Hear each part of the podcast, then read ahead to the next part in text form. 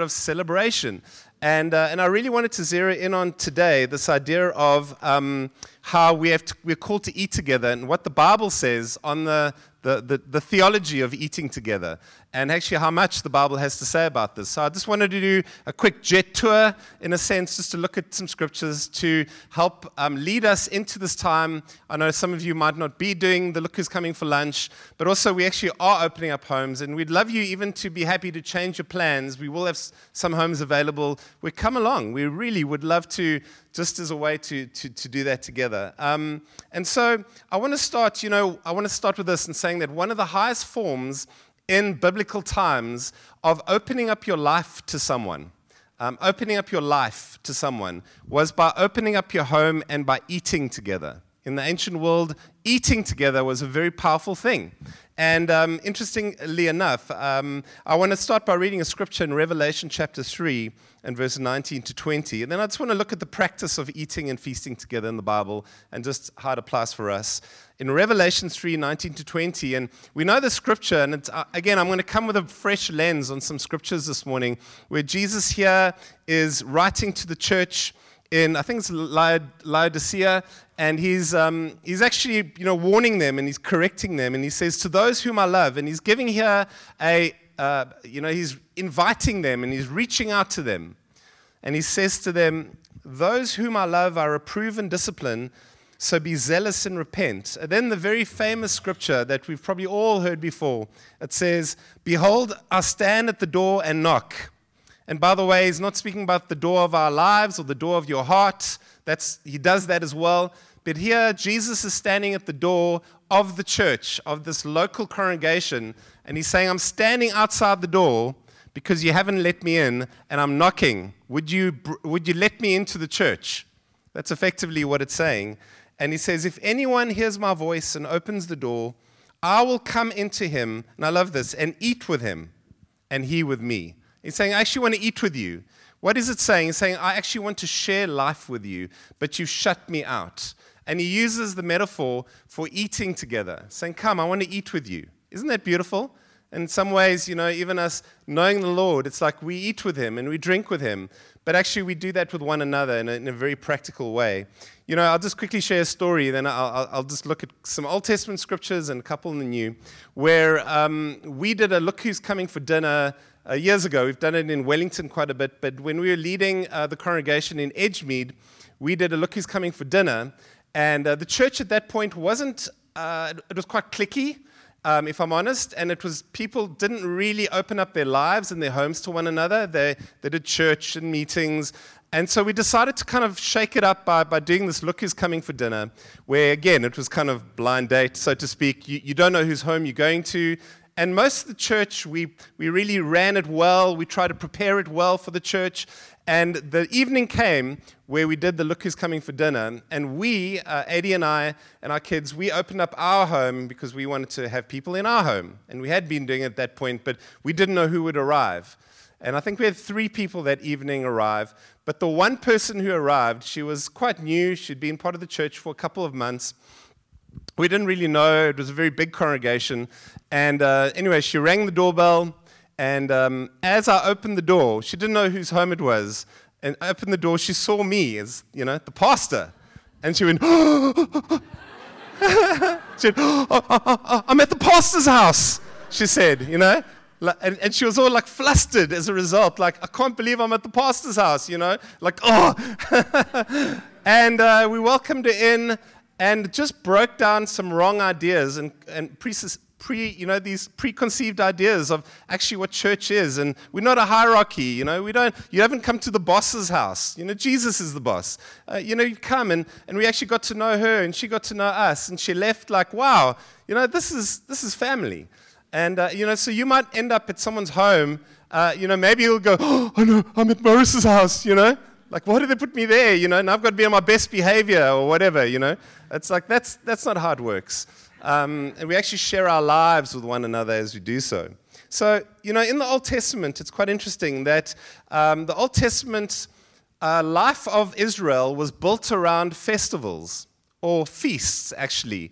And if you were a Jew under the Old Covenant, um, worshipping Yahweh, you were actually, as a Jew, three times a year, uh, the, the, the yearly calendar for a Jew was built around feasting and eating together.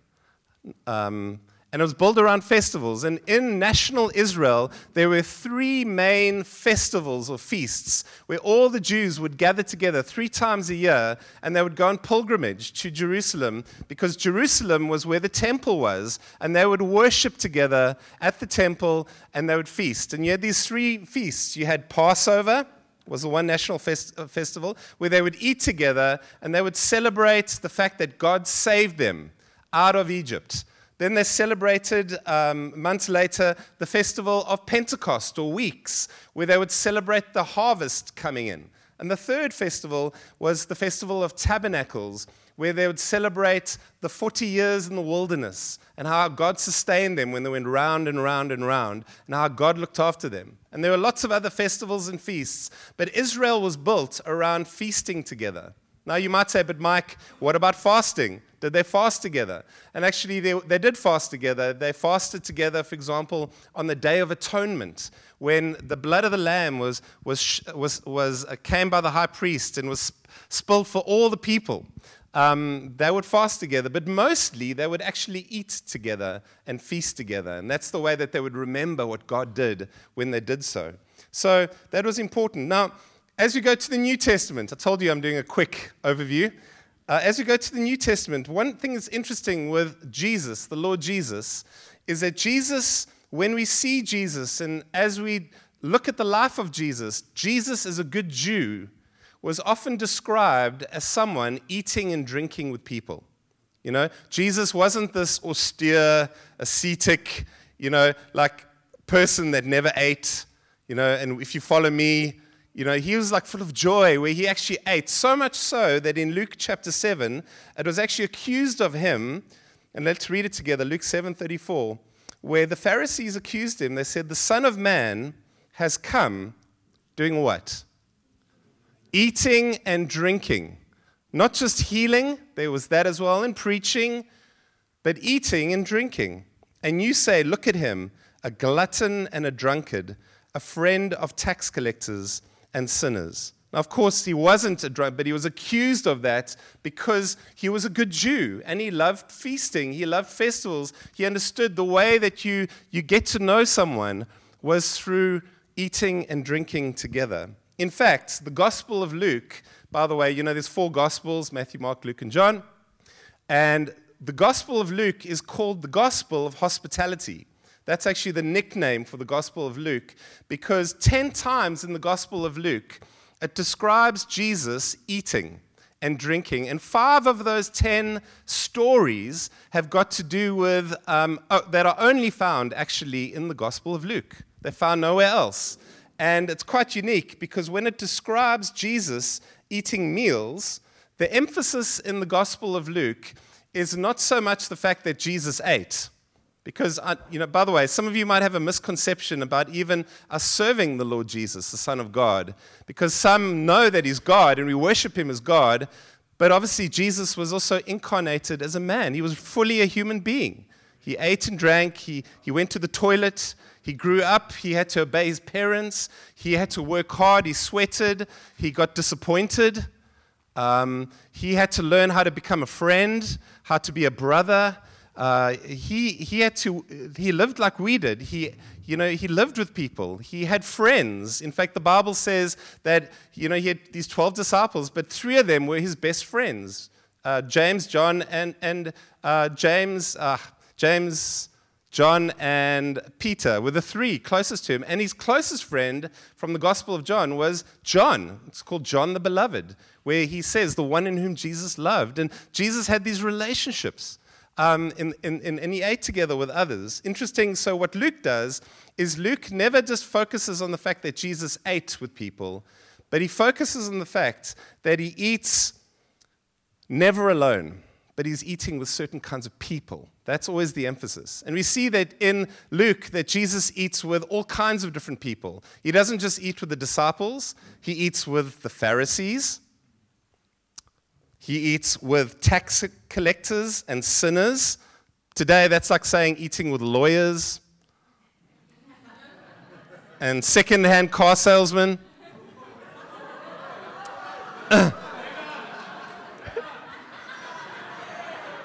and um, you know, that Jesus is eating with all kinds of people, right? And of course, lastly, that he eats with his friends. We find him eating with Mary and Martha and Lazarus. And one home that he loved to go to was in Bethany, that often in the Gospels it describes him going to his friends, Mary and Martha and Lazarus, where they would hang out there because it was a home he loved to go to, where he was welcomed into their home. And so we find him. We find him even eating with the disciples after the resurrection. And I love the scripture in Acts 10 40 to 41 and things that I, I, personally haven't always, I've missed these type of scriptures. Acts 4, 10, 40 to 41, it says this, But God raised him, Jesus, on the third day and made him to appear not to all the people, but to us, whom had been chosen by God as witnesses, who ate and drank with him after he rose from the dead. It emphasized that, like, you know, yeah, he rose from the and we even ate and drank with him.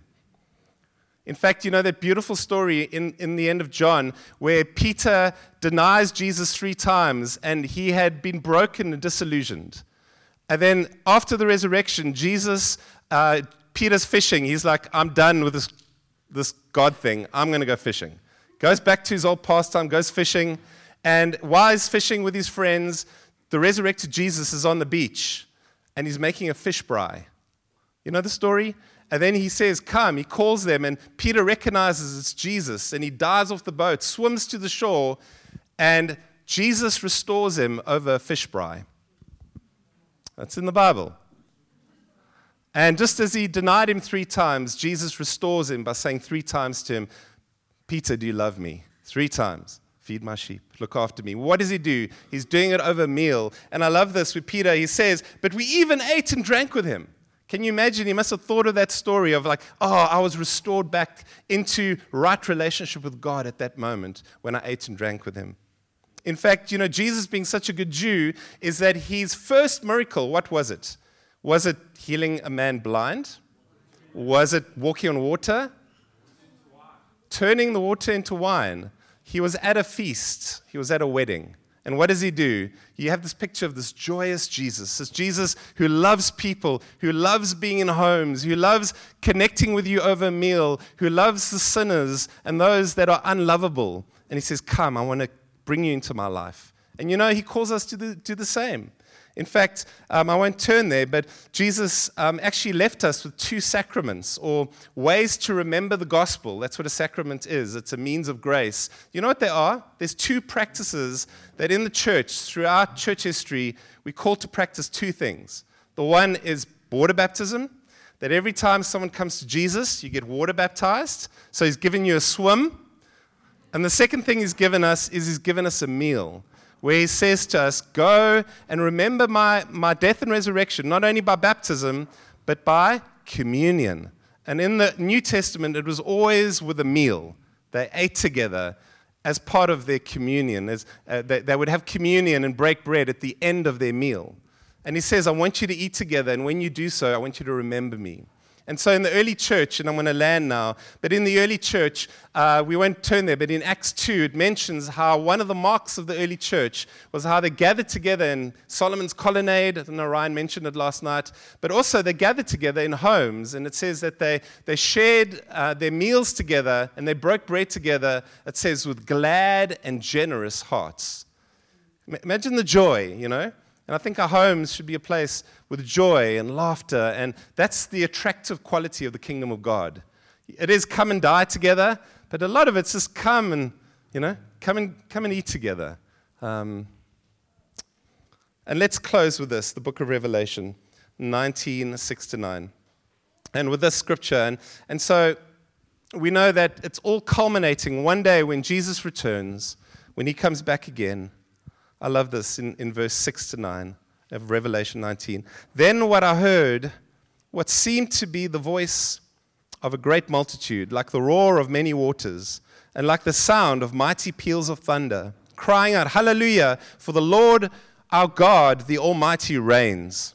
Let us rejoice and exult and give him the glory, for the marriage of the Lamb has come, and his bride has made herself ready. It was granted her to clothe herself with fine linen, bright and pure. For the fine linen is the righteous deeds of the saints. And the angel said to me, Write this Blessed are those who are invited to the marriage supper of the Lamb. And he said to me, These are the true words of God. And you know, the Bible ends with a meal. Just as your Christian life starts with a swim and a meal, and remember the gospel, but it ends with a meal. What is it? What kind of meal? It's called the marriage supper of the Lamb, where God will invite you. By the way, you have to be invited. Not anyone can come. It actually says here very clearly that we must be invited to the marriage supper of the Lamb. And it's this meal that we will share with God when He returns to culminate and you know, bring heaven and earth together and make everything right.